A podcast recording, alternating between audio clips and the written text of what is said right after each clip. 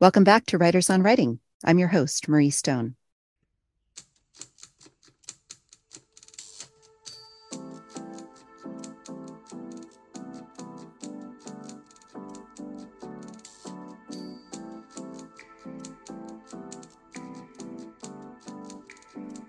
I am sure you have heard by now that the show is celebrating an important milestone this year 25 years. Barbara started the show in a college radio station. We were there at KUCI for a very long time up until the pandemic. And now we are here on Patreon. And this month, April 20 of 23, marks the one year anniversary of our Patreon page. So we're celebrating all month long with gifts and thank yous to you. Barbara and I did a special anniversary show together this month, and I did a special episode just for the Patreon page on self publishing and uh, Randy Kraft's book Off Season. So we talked about marketing, self publishing, all that. That is all just up on the Patreon page for patrons. And best of all, we're giving out books and bookmarks all month long, although the month is drawing down. So if you sign up this month at the $10 level or above and write to me, this is key. You have to write to me. You get a surprise book in the mail and a Writers on Writing bookmark.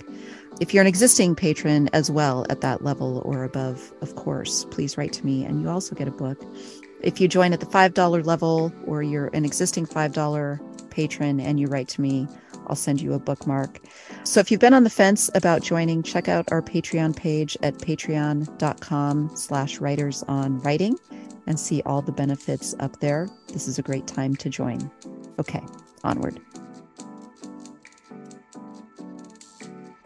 So, back to my favorite form today. We are diving into the mysteries and magic of the short story form. My guest is Kenan Orhan. Kenan is a Turkish American writer and a recipient of the O. Henry Prize. His stories have appeared in the Paris Review, Massachusetts Review, Prairie Schooner, The Common, and elsewhere, and have been anthologized in the Best American Short Stories. Kenan received his MFA from Emerson College and lives in Kansas City. I Am My Country is his first book. These 10 stories take place in and around Turkey, and they are sometimes funny, they're sometimes absurd, they're often heartbreaking, and they are occasionally a little terrifying, but they definitely transport you to this country that sits on the border of East and West and make you feel all the tensions that come with living on that knife edge with a leader like Erdogan at the helm.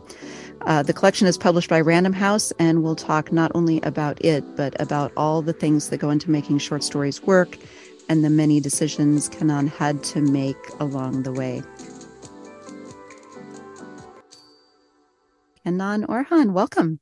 Ah, thank you for having me. I'm I'm thrilled to be here. Yeah, well, I'm thrilled to have you. I've I mean, longtime listeners will know what a fanatic I am for the short story form. So anytime a collection comes across my desk, especially one set in one of my favorite countries, we traveled to Turkey back in 2019, which was a, a great introduction. Oh, wow. Yeah, I, I have I have a lot more work to do there because I I absolutely loved it. So this was right up my alley. So I'm I'm excited to talk about it. But I thought before we dive into the collection itself, if you could just spend a few minutes talking about your relationship with Turkey and you know how much time you've spent there and your connection to it when you're here in the US because I'm always interested in writing about a place as both an insider and an outsider and and I'd kind of love to hear that journey.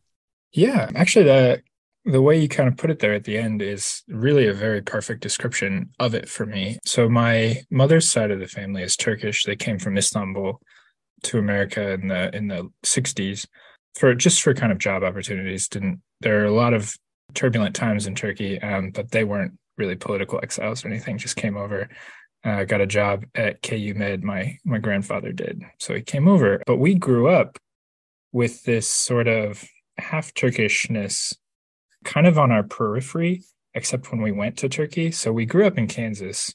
Um, and my father's not Turkish, he's a Kansas farm boy. But he was also the stay at home parent for us. So we didn't really grow up learning Turkish, but we did go to Turkey just about every summer. So it was kind of this weird, like, part of us that didn't feel quite part of us. It still felt a little disjointed, kind of like a, a an asleep limb. But we were still exposed to a lot of things I think if you're just a tourist to Turkey, you might not be exposed to because we had a lot of relatives over there that we would visit.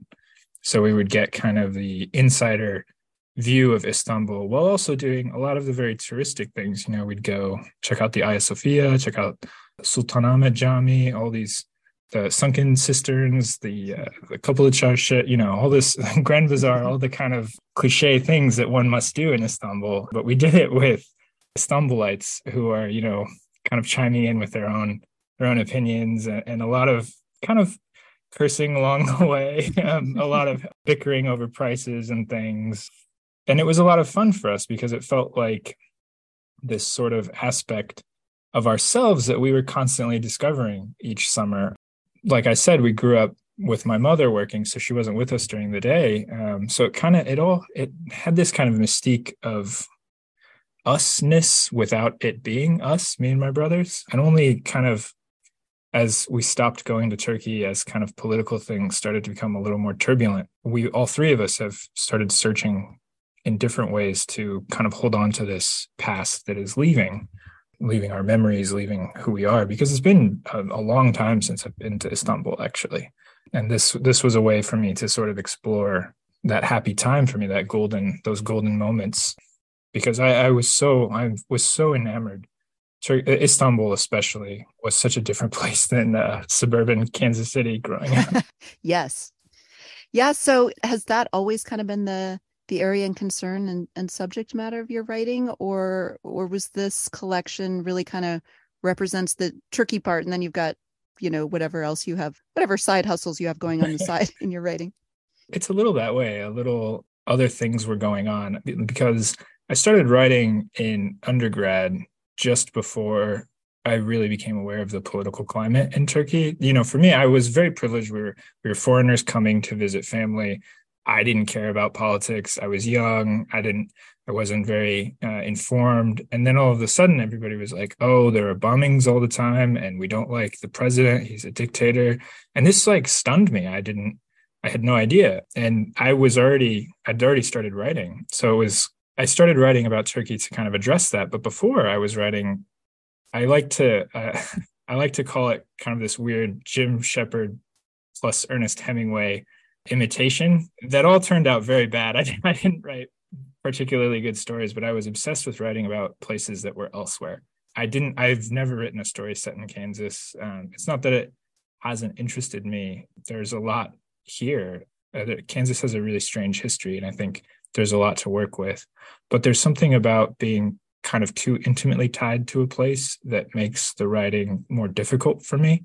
So I was writing about places as as far flung as Norilsk, Russia, Svalbard, uh, Norway. Uh, I did a story about a boxer in 1930s Shanghai. That was the bad Hemingway coming out of me. Mm-hmm. But I I was doing all of this for a couple years before I really sat down and wrote my first story set in Turkey and that that kind of was a watershed moment ever since then i've been writing almost exclusively about turkey.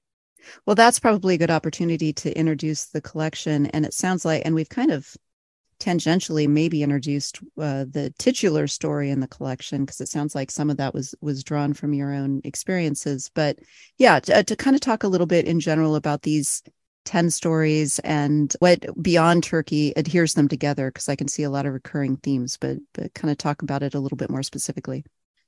Um yeah so it's a little difficult because sometimes they feel very very far away from me. Like it's it's the first one i wrote in 2015 so that was a long time ago. I was very young and it it's very politically overt. I don't think there's any subtlety to it. And that's soma which is the one about sort of the mining disaster that occurred the year before in 2014 and it was just this super stark, kind of very obvious consequence of a really ineffective and corrupt government.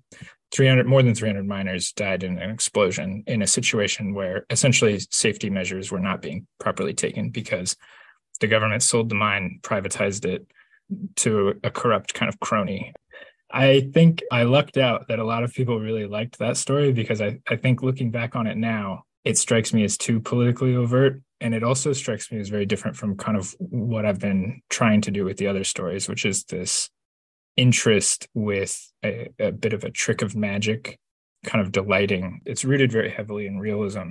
It's kind of dark.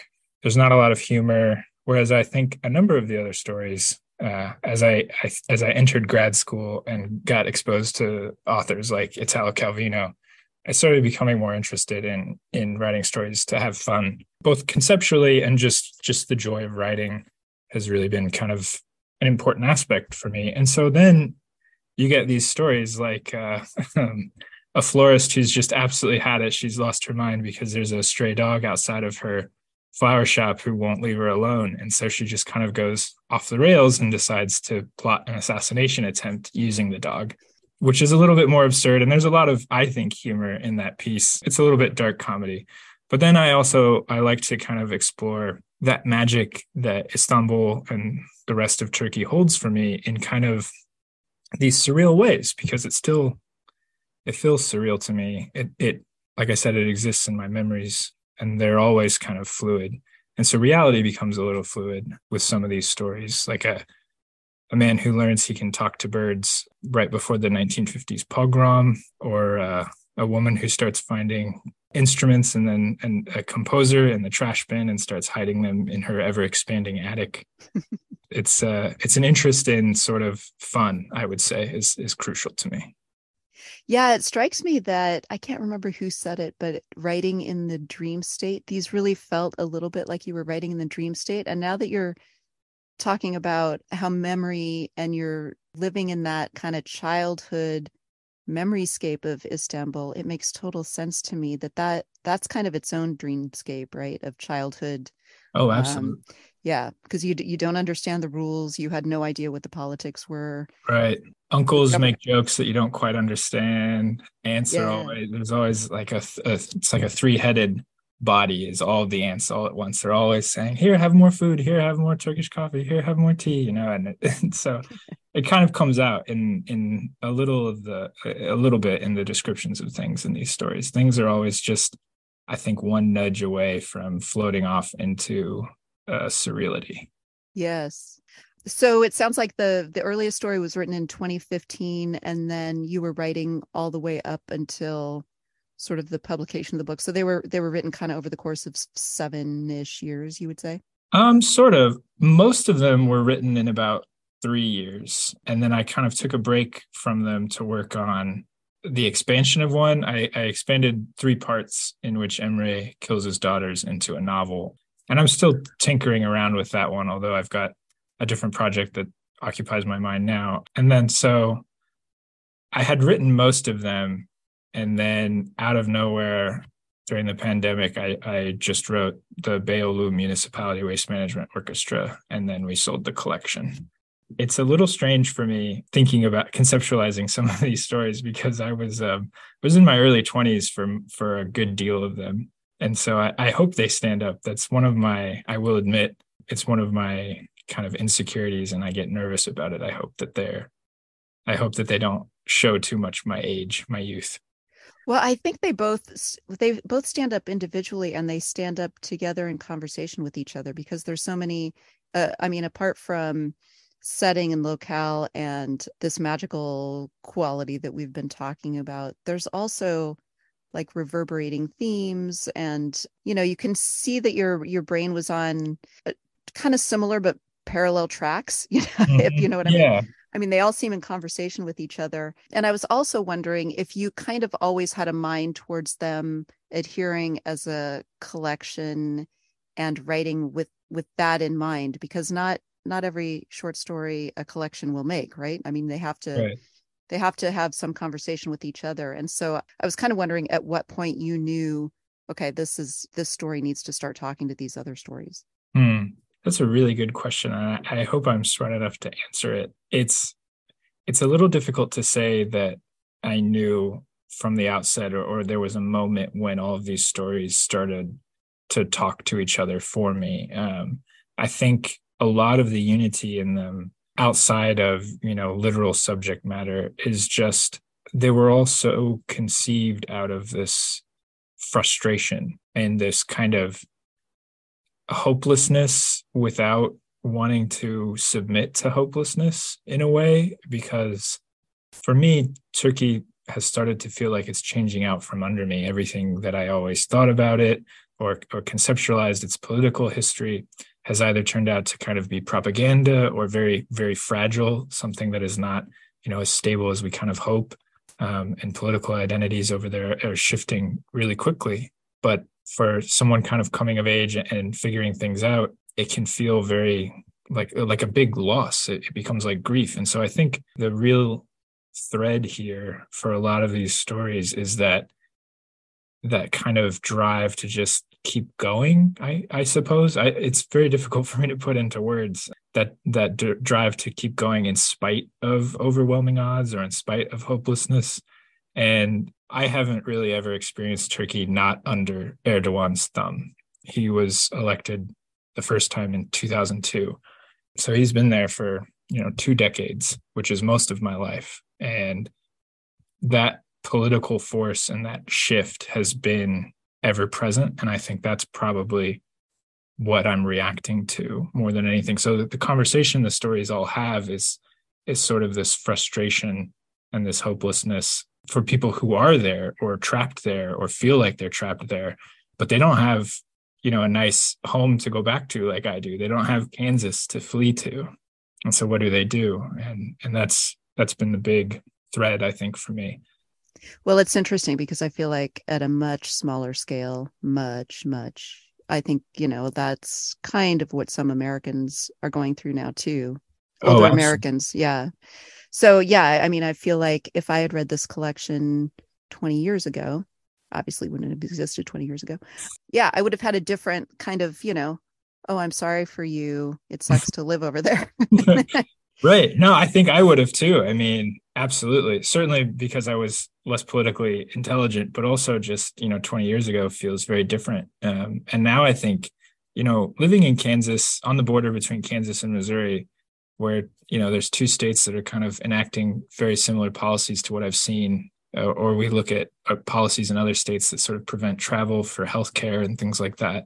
The inability to flee is is something that strikes us here too. We think of America as this one solid thing but each state is could be its own country i mean theoretically yeah. if you, especially if you consider like the size of countries in europe or the balkans um, population wise it, it can feel like you're trapped just if you're in kansas too yeah so i came across i mean years ago i'd come across this the joy williams list of eight things every short story needs mm-hmm. and i came across it again like two or three months ago and then when i was reading your collection, she just kept coming to mind because so many of your stories completely embody what's on her list of eight things.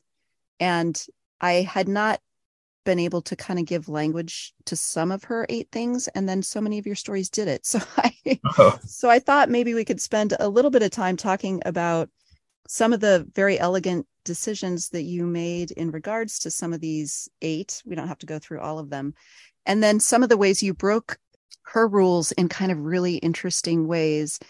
And the first one that comes to mind is that somewhere on her list, she had this every story should have an animal within to give its blessing to the story.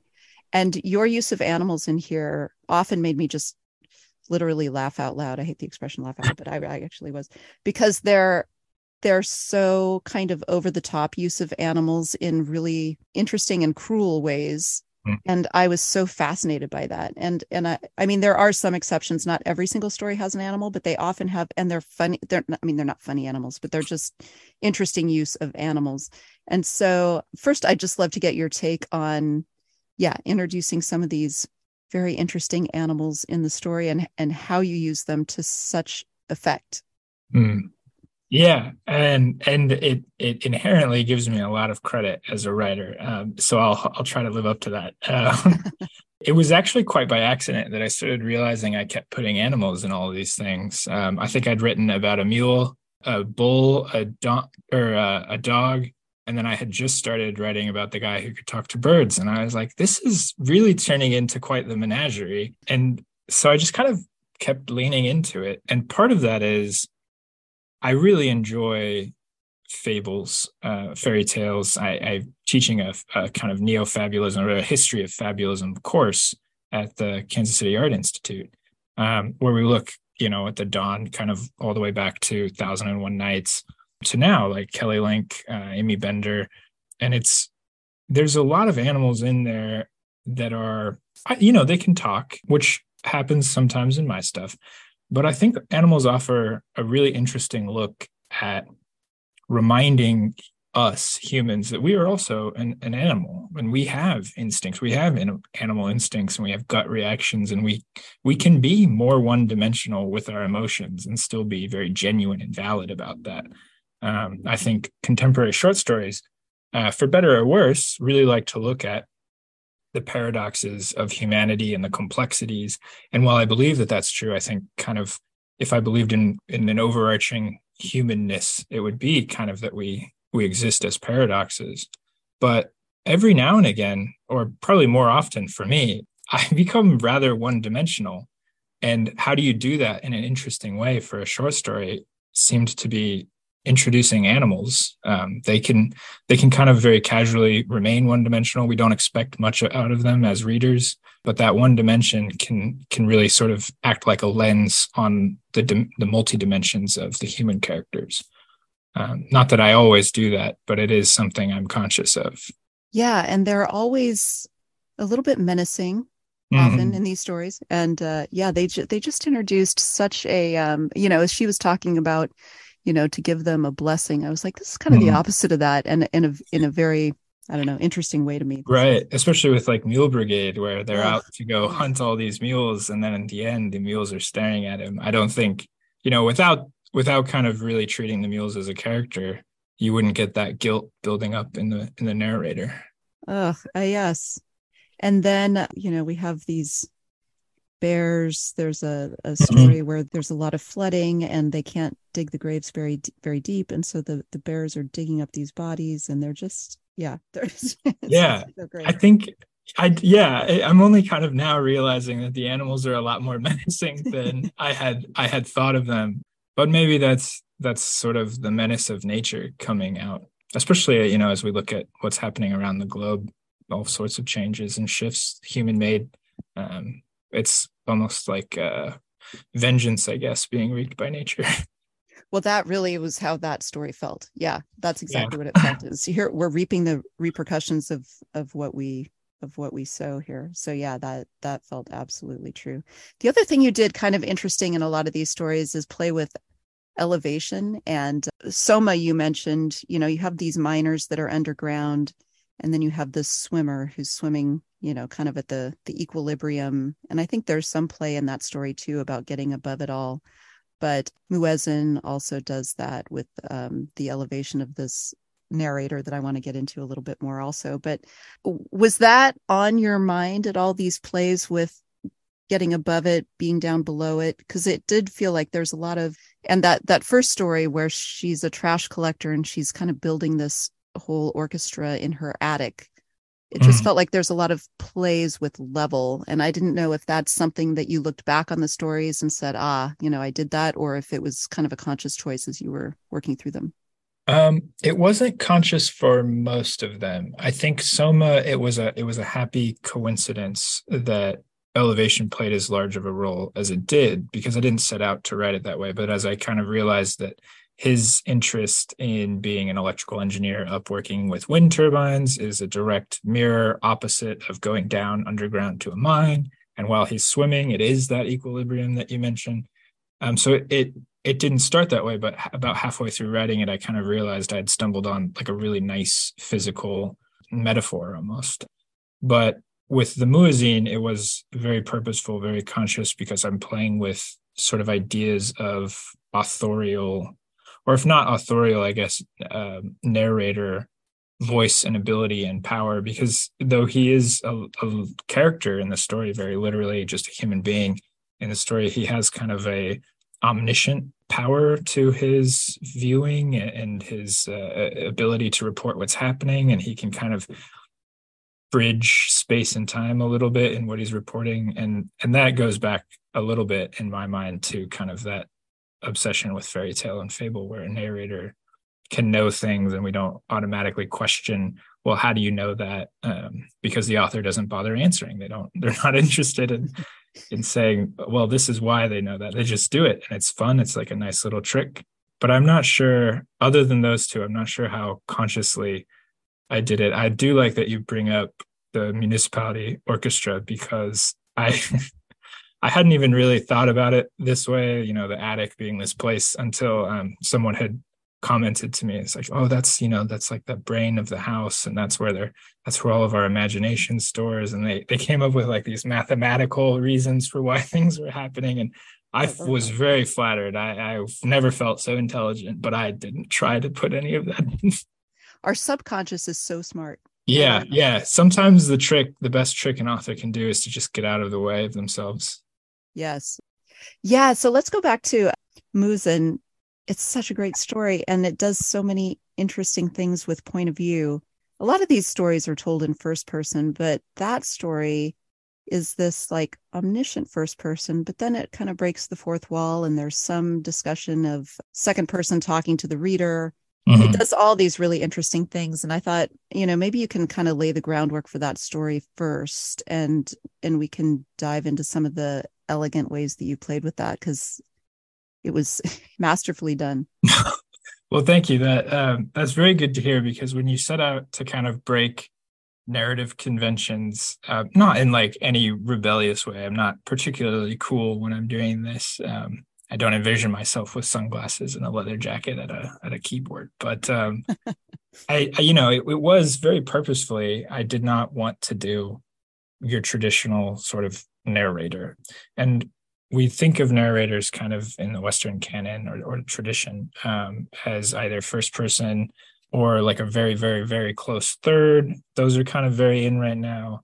Gone are sort of the days of the very omniscient third person, the the very godlike. Uh, you know, it's it's not a trusted source anymore. And so I kind of wanted to fuse those. I wanted a I wanted a voice that was a character that knew things, lived in this town, knew the people, but also was talking to the audience and, and conceiving the audience not so much as a reader as a friend in the room.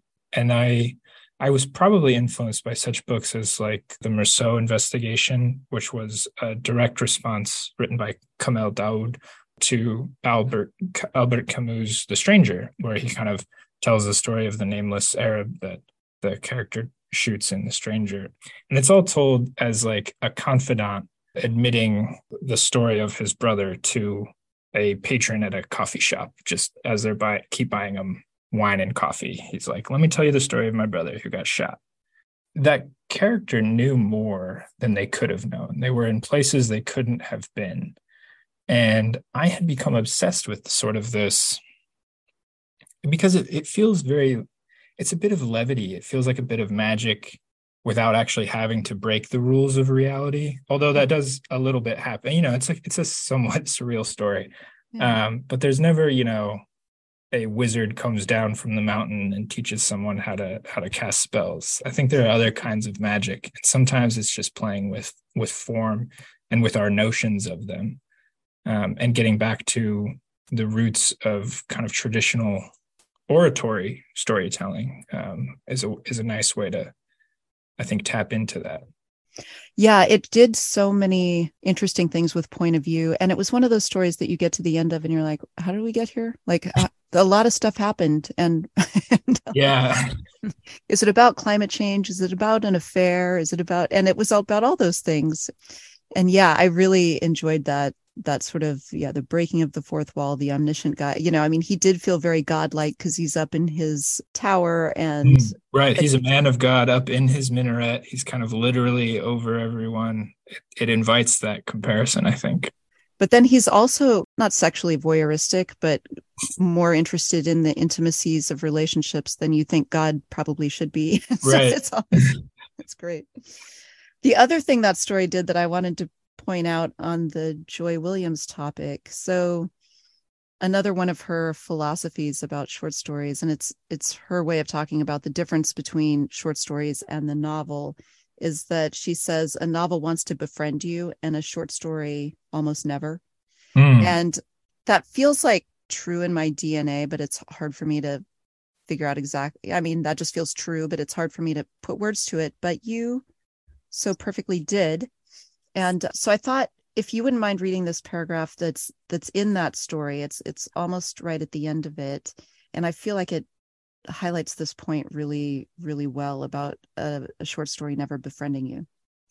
Of course. So here we are near the end of the story.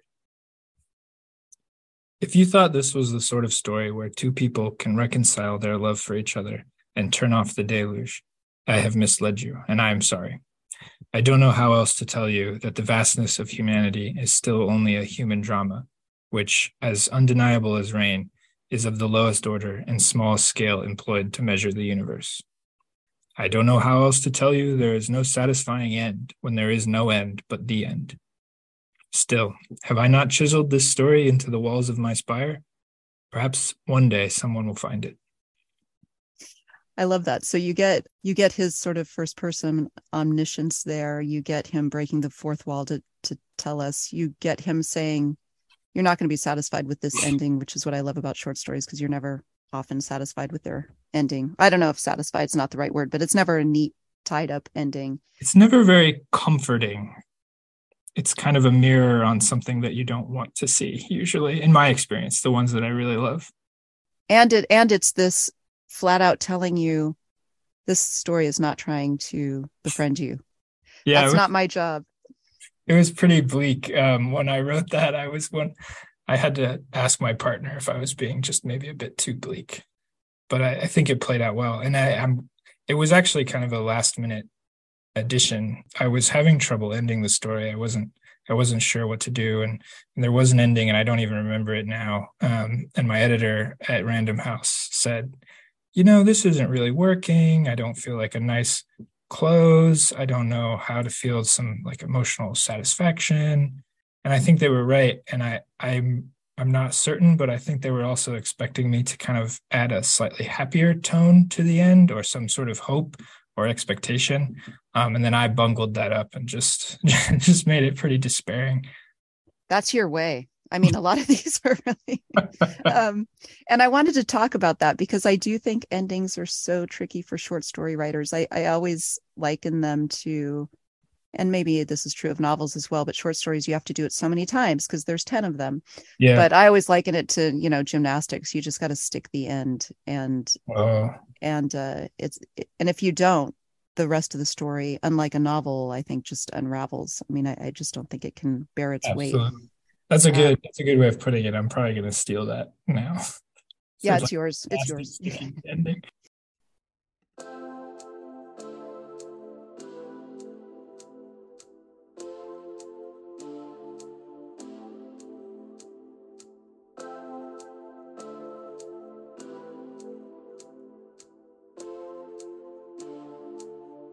I'll be back in just a moment with Kenan Orhan talking about I Am My Country, out and available by Random House. You're listening to Writers on Writing. I'm your host, Marrie Stone.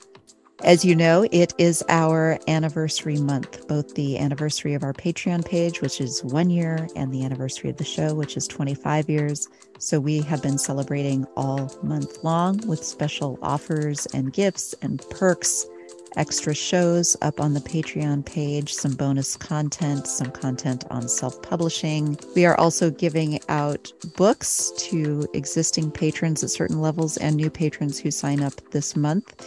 If you write to us, we will send you a surprise book in the mail at a certain level and we'll send out bookmarks so write to us there you can check it all out at our patreon page patreon.com slash writers on writing Let's get back to it with Kenan Orhan talking about I Am My Country.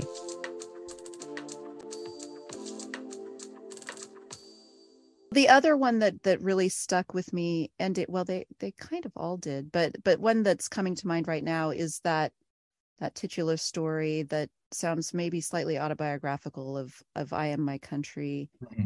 and there's this heartbreaking. I I mean, I don't want to give away tons of spoilers, and I don't think it does, but there's this heartbreaking sort of secret that's revealed that the the reader knows the secret, but one of the characters doesn't. And when the character finds it out, it really breaks his heart. And mm-hmm. that's kind of how it ends with him just saying, Well, anyway, like I'm trying not to let this break my heart, but it really does. And I thought that was such an effective, I mean, you, you just felt a gut punch where you can't go on to read the next story because you got to just go have a drink and cry for a while. Yeah. but yeah, maybe talk a little bit about that story and finding finding that ending and if how you knew when you knew you had it. Mm. It um you're correct in in kind of presuming this sort of autobiograph uh, autobiographical aspect. Um, it's it's slightly removed. It's it's very similar to the story of my mother coming to America and going back and um, back and forth, back and forth for years.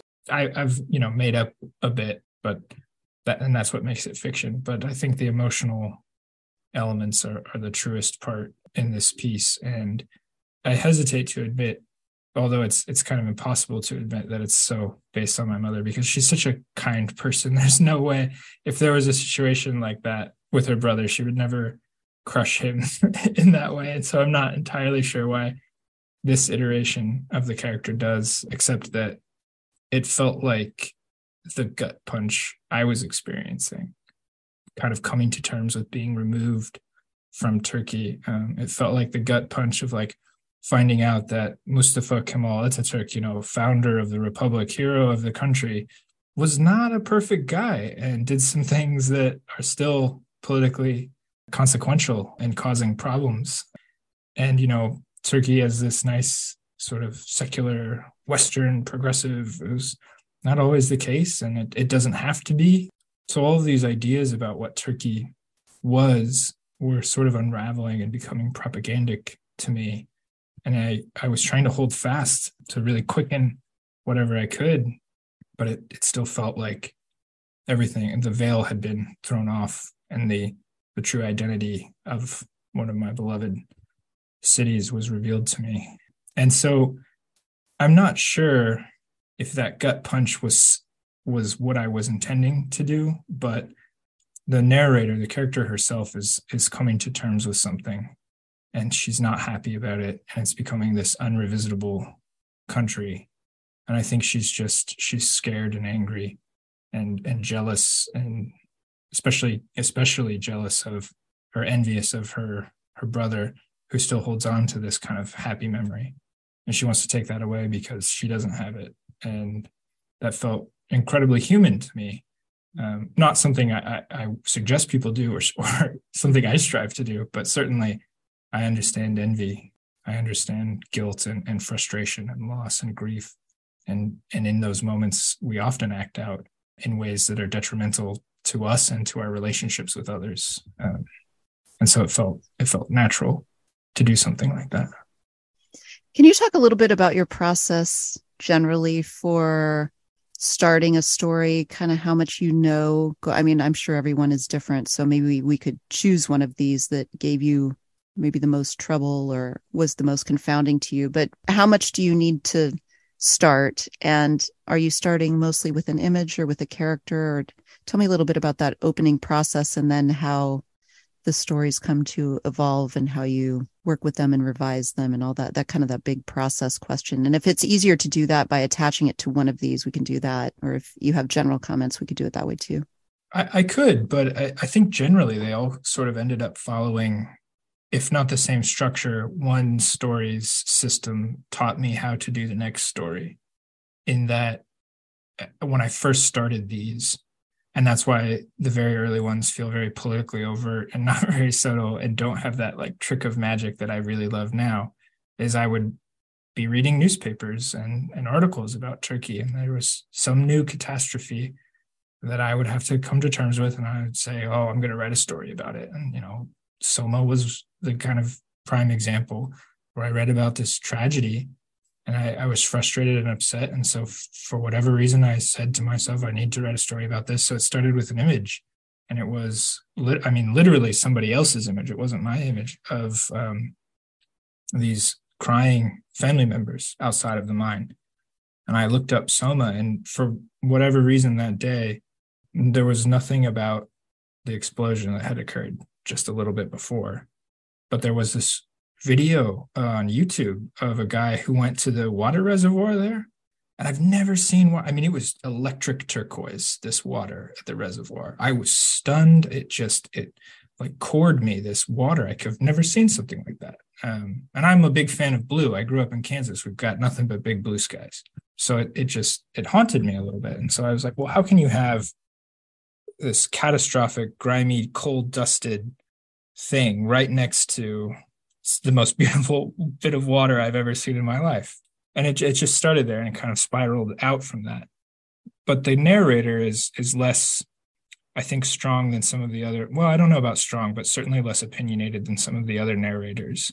And over time, I realized that I wouldn't start so much with an image or, or a news headline as this voice would come to me. And what a great profession, right? Where you can admit that you hear voices in your head and nobody's like, you should see somebody about that. right. Uh, and so now I've I've transitioned, I've made the full transition, but over time it was, you know, more gradual where I'll just be sitting somewhere, sometimes in bed, sometimes at the computer, sometimes watching reruns of Frasier, and all of a sudden, some really strong voice hits me, and it's like electricity. It just it just grabs me and and courses through, and that's what I've become obsessed with now. Is I want because I I think voice is where every story starts, at least for me. And though I would argue that for most writers, it starts with voice because voice is, is the it's the tool through which we get the story um, it's how we get the information it's it's you know it's it's biased where it it should be in a little bit. Every narrator is is a narrator. It's not just this story washed up on shore one day. Let me share it with you. Um and so now I'm, I'm struck mostly by voices. And it worked really well. I just i very recently wrote another story outside of this collection and it, it had been a while.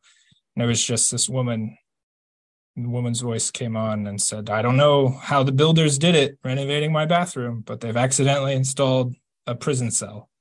And I was just, I was, yeah. So I had, I woke, I woke up in the middle of the night to that one, and I've never done that. As you know, I think that's a bit of a cliche, but it actually happened. Ran to my desk without my glasses in the dark. I didn't know what I was writing. And I wrote it down as fast as I could and wrote like a whole page, and then went back to bed.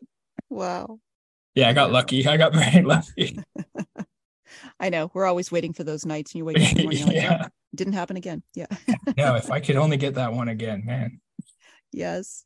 Yeah. So we were talking in a a recent show about the situation versus the story and how many, especially new writers, they're like, I got this great situation. Mm. But it but that doesn't equate to a story, right? And so right. that sounds like, oh my God, you just had this fantastic situation.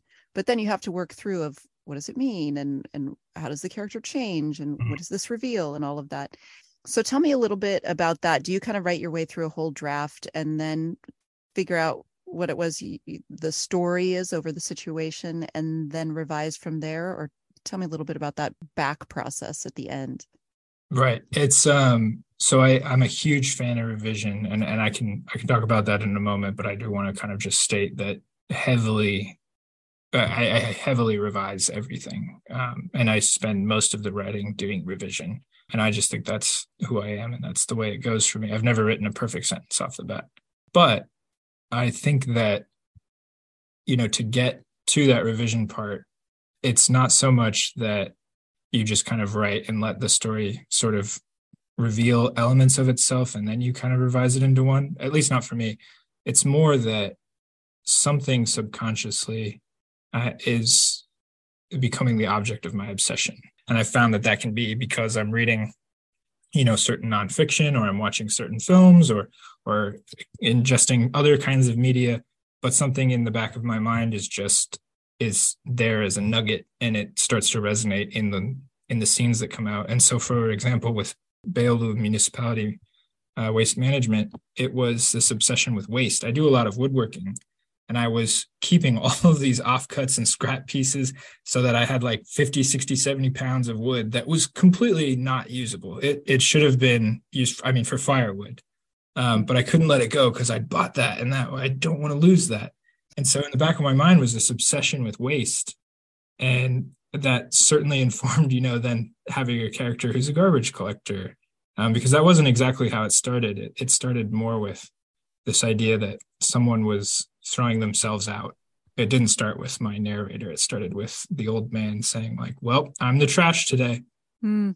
It's like, who would say that? Why would they say that? And it it flowed out from there. But I I don't generally start writing until I've got the bones of a story, a skeleton, and I'll write scenes not in any particular order. I'll have maybe a Word document of one page of like, you know, finds old man in bin. Then next paragraph, I say takes him up to the attic. And I kind of write the scenes as they come to me less than trying to get to scenes. And in that way, in that way, it does create its own structure and I start to diverge. So I guess I lied earlier. I admit that I do I do let the story um, speak to me in a in a way, but it's usually in a subconscious effort to kind of hold on to whatever my obsessions are at the time.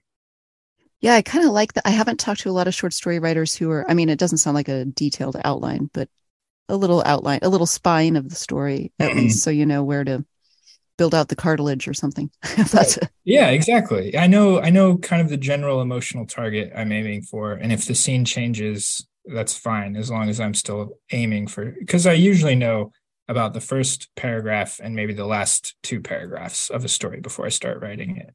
Okay. Okay. so I kind of try to figure out how to get from A to B. And I don't know how many other writers do that. I haven't asked, but I've I've generally heard, you know, people like to say, "Oh, you can't you, the ending has to surprise you too or you you've got to write towards an end and then the characters surprise you along the way." And and that doesn't generally happen because I I kind of know what I want the end to be and I want I know what I want the payoff to be most of the time, not always. And so I try to find out what are the emotional setups for that well, that makes sense because your endings, like I say on this gymnast point, your your endings feel so stuck. So yeah, if you've been aiming for that point all the way along, it makes sense that it was there all the way along and you weren't just kind of flailing around for it becomes easier. There are times, of course, where you write the end and you're like, oh, that was wrong the whole time. I, I can't believe I was working towards that and that falls flat. And then you you try to see what generally what that means is your obsession has made all of the connective points point towards C instead of B. And then you yeah. just figure out what C is. But it sounds helpful to have because I always think of, you know, the container of a short story, a container of time and a container of whatever it's about, it's aboutness. And right. so defining those two points on the timeline or on the aboutness line is helpful because otherwise, you know, you're spinning off into who knows where. And I think that's where minor characters can kind of take over and you can be like, well, this sounds cool. So I'm going to throw right, that in, right. which, which is okay in a novel, but in a, in a mm-hmm. short story, it has to be so tight and taut that it doesn't really have room for, for all those digressions. I don't think so. Yeah. Not if you, right. You can't, you can't like let a minor character come in and steal the show. But I do, I do always love a good minor character who comes in with just a quick little, and here's something interesting Yes, little cameos. Yeah. yeah. That's the good way to think about, I think, other characters in a short story is nice little cameos. And you've got such great titles. Titles are hard. I don't know if you can say anything about difficult. your titles. I always say short story writers, you got to come up with 10 of them instead of one of them. So. Right. And then the one that like goes with all of them. And I'm fortunate that my editor both came up with the title for the story and the title then for the collection for that story, the titular story. Oh, nice. So I credit her that that because it was the birthday party, which isn't great, but not it's not doing anything. And I I feel like I'm bad at titles, and so I kind of lean on making really long ones, like three parts in which Emmerich kills his daughters, or yeah. the Bale Municipality Waste Management Orchestra, because I think they're a little funny, um, and yeah. I guess I have a bad sense of humor. Um, but I I do the one like piece of advice that has helped me with titles was uh, from my first class at the MFA. Uh, my professor said, you know, people talk a lot about titles and what's good or bad, but with short stories, people don't generally remember the titles anyway. So just as long as it doesn't hurt your story, you should be fine. And I don't know if that's true, I don't know. I like that. I like that. Good. yeah, I've I've lived that way. I said as long as it doesn't, de- it's not detrimental to the story. I'm okay with it. Well, I feel like they have to do a couple of different things, and I mean, to your point about the birthday party, if it's not operating on a couple of different levels, I mean, maybe the title of the collection obviously is way more important than the title of any individual story. But yeah, I feel like they have to carry a little bit of weight they kind of are setting up the they're like if they're doing multiple things then they're kind of winking and nudging at the reader saying here's some aspect of something you might expect. Here's a little here's a nice key through which you can thread some of these things. And if they're very bad or you know i guess not very bad but if they're don't if they're not operating on too many levels they're like and a couple of them are that way in here where it's like the smuggler or the stray of ankara although i guess the stray of ankara could be her or the dog. Yeah right. And i kind of thought the same thing about the smuggler. I mean yes he was literally smuggling but he's also kind of metaphor metaphorically i don't know. I i oh well. that kind of work well then i i'll take credit for that. Sure yeah. Yes yes. And also character names. Character names are hard for me aside from from story names character names. And i don't know i don't know. I have to admit turkey well enough to know if some of these names are super common in turkey or if you had to struggle over some of these names but they're great thank you it's um yeah it's a it's something that's not really ever talked about in you know, in, in workshops and stuff or character names, except when it's like you have too many ch starting names or something like that. Yes, um, right, right. But you don't want, especially with an audience that might be unfamiliar, you know, how much do you say, okay, I should still try and pick names that make sense in these settings, names that would be used, not like super unique Turkish names or things like that. But I, I, I admit that I mostly just went with names of people I know um, who were about the same age as some of the characters because I because I don't know what names were popular in Turkey in the 60s. So I, if I had a character who's you know in their 60s now, I name them after my grandma or something. Because, That's good because yeah, know. I think it's great advice is to just if you know people in that area, think of the age and then use that name because you could at least be like, well, I know at least one person like that. But um, other than that, I did have to for the smuggler coming up with Aksander because the Turkish version is Iskender and the Kurdish version is Aksander, which is Alexander or Alexander, and that was kind of purposeful in there because it's it's a question of identity and and Aksander gets called Iskender by the Turkish characters because they're kind of racist or, or ethnicist against Kurds. Yeah. But I don't know how valuable that is to all audience members. If you if you know, I think it adds something, and if you don't, it's still it's, it's something you could discover maybe. Yeah, I feel like I did kind of get that. I wouldn't have known that, and then kind of did get that. So yeah, I think that's yeah, that's a, that's another way that you can play with names on a couple of different levels is through status and dissing somebody and yeah. Oh yeah. Yeah. Especially any country that has like multiple language going on. Like turkish you know in turkey there's kurdish there's armenian there's greek um, there's some uh, romani there's uh, a little bit of bulgarian um, there's uh, there's a lot of arabic uh, especially with they've got like 2 million or some syrian refugees. So it's names are actually really important because they all have kind of slightly different versions of the same names. Yeah. You, you can learn a lot about a character if you're in the know. And if you're not, you know, I hope I did a good enough job bringing you into the know. It's it's difficult, I'll admit, conceptualizing stories in Turkey about Turks for an American audience.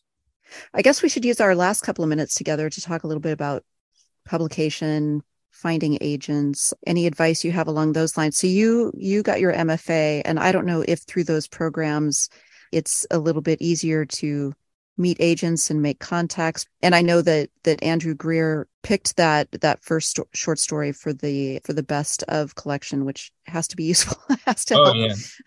That was uh that was nice. Uh it was a good little you know so much of this field is is the rare like nobody sits over your shoulder and says you're heading in the right direction once a week. And so having these once a year big things, you're like, or maybe once every few years, those you have to make those last for a while.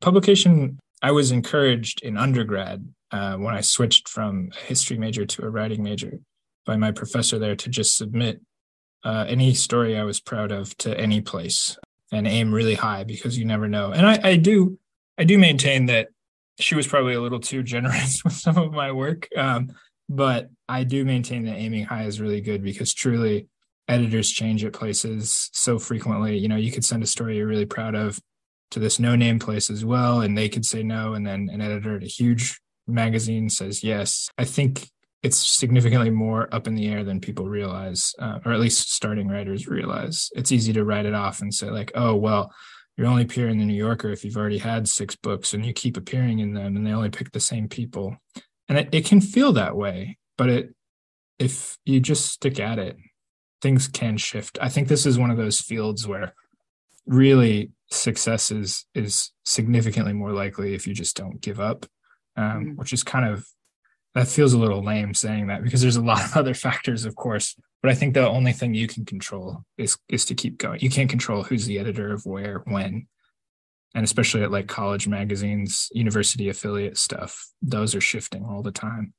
But i i always maintain that you've got to submit a lot submit often and that's what i was doing and i, I was very fortunate to kind of hit a home at the massachusetts review. Um, they were kind of my first big break in my opinion. I was it was the first one i was like very very thrilled about. And i felt like ah this is a game changer. And then they published another one because they liked that story. And then that one was selected it was soma and it was selected for the o henry prize. And that mm. was where my agent found me. And though i'd written that story you know in undergrad it wasn't picked up anywhere until some other stories were picked up. And then massachusetts picked that up and then in 2019, after I'd already graduated the MFA, um, it was in the O. Henry Prize stories. Um, so I got my agent that way with a story that was already five years old. Um, so it's a it's a really slow, but I I don't think I met any agents because I was at an MFA. Although there are certainly programs I think that are kind of inherently geared that way, but but not mine. It's so funny you should say that's a slow process. I'm like, damn, that's fast. Everything's relative, right? Depending right. on how old you are. It's like, uh yeah, it's uh right percentage of my life maybe or I well I admit this. I'm an incredibly impatient person. I hate when like I send an email at the end of the day because then I'm like, well, of course they can't get back to me until tomorrow. It's the end of the day. But inside, I'm like, why can't they just reply right away? Why are they not writing? Yeah, right. I know. I need to know the answer. I think we've all been there, and especially, I mean, yeah, the world has gotten much faster. So those of us who grew up on snail mail were like, right, right. oh my God, we're, you know, things are too fast, too fast. Well, are there last minute pieces of advice, wisdom, writing advice, publishing advice, anything that we we didn't get to talk about that we should talk about? I don't know for sure. I mean, you've asked a lot of great questions. I, I don't know if I if I hammered it home enough, but I I do think it's crucial. Just thinking of who I was, you know, five, six, seven, eight years ago um, first interacting with writing and what I would have wanted to hear from someone in this position is that um, you know there's not a lot in this that you can control and I know I just said that. But what that means what that translates to me is that you'd better really just be writing for yourself more than anybody else. God that's um, true. and yeah. because like you know you've got to be proud of the work you got to want to like if you're not writing for you you don't want to sit down at the computer and write the story sit down at your journal and write it because it's becoming work instead of play and that's how I've maintained this is this is all play for me, which is nice. You're right. You've got to be in it for the love of the work and nothing else because uh, it shows.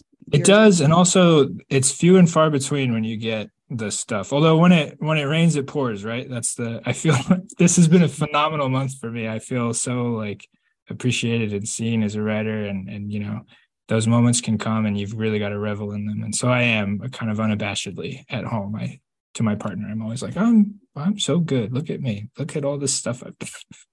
You should. Yes. Well, you have you have to you because have to. Yeah, it'll be a couple to. of years before you hear it again. So No, it's a masterful collection. And as you can tell, I absolutely adore it. Tell us how we follow you, the kind of best way to to see where you're appearing and follow what you're doing and all all that kind of stuff. Yeah, so I'm over on Twitter uh, as kind of the best place to see what I'm doing as a writer um, at Kenan Orhan 93.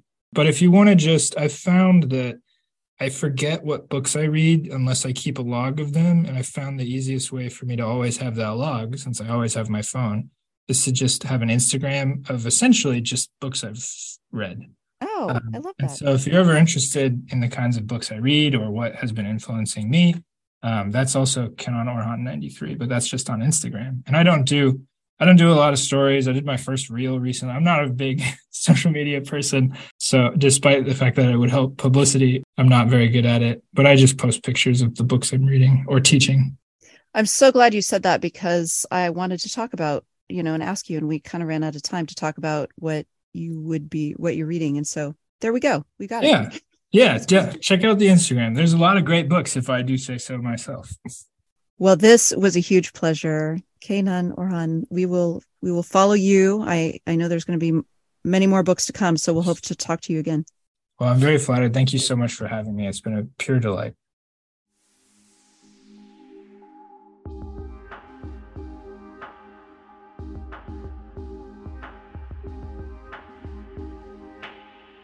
That was Kenan Orhan talking about I Am My Country. The collection is out and available now, published by Random House. In addition to our Patreon page, you can always follow our websites. Barbara's is penonfire.com. Mine is marriestone.com. You can always follow the podcast on Apple, Amazon, Spotify, and Stitcher. And you can follow our webpage, which is writersonwriting.com. Up there, you will see an archive of all of the shows going back to 2001, uh, over 900 and some episodes up there that you can browse through. So check out the uh, the website there for past interviews. And uh, as always, our fantastic music and sound design was provided by Travis Barrett. You can find him travisbarrett.mykajabi.com. He is also on Patreon. You can find him up there and support his work. He has some great typewriter soundtracks that you hear on this show. He's got many more of those up on Spotify. So search out Travis Barrett. That's all the time we have for this week. Stay tuned. We'll be back here with you next week. Thanks so much for joining me. Have a great day.